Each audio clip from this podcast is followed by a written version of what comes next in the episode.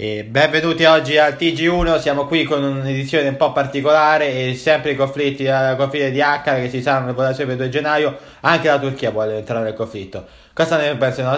Andiamo a vedere subito il nostro eh, inviato, sti pezzi di merda, sempre a rompere i coglioni, sanno che, ba- eh, siamo ancora in onda. Siamo qui in onda. E no, diciamo un attimo, c'era un attimo un piccolo prurito, una, una cosa perché negli ultimi tempi non è andata così bene l'amministrazione, ma ora sono molto soddisfatto di questa situazione. La politica interna italiana sono molto, molto soddisfatto di questa cosa.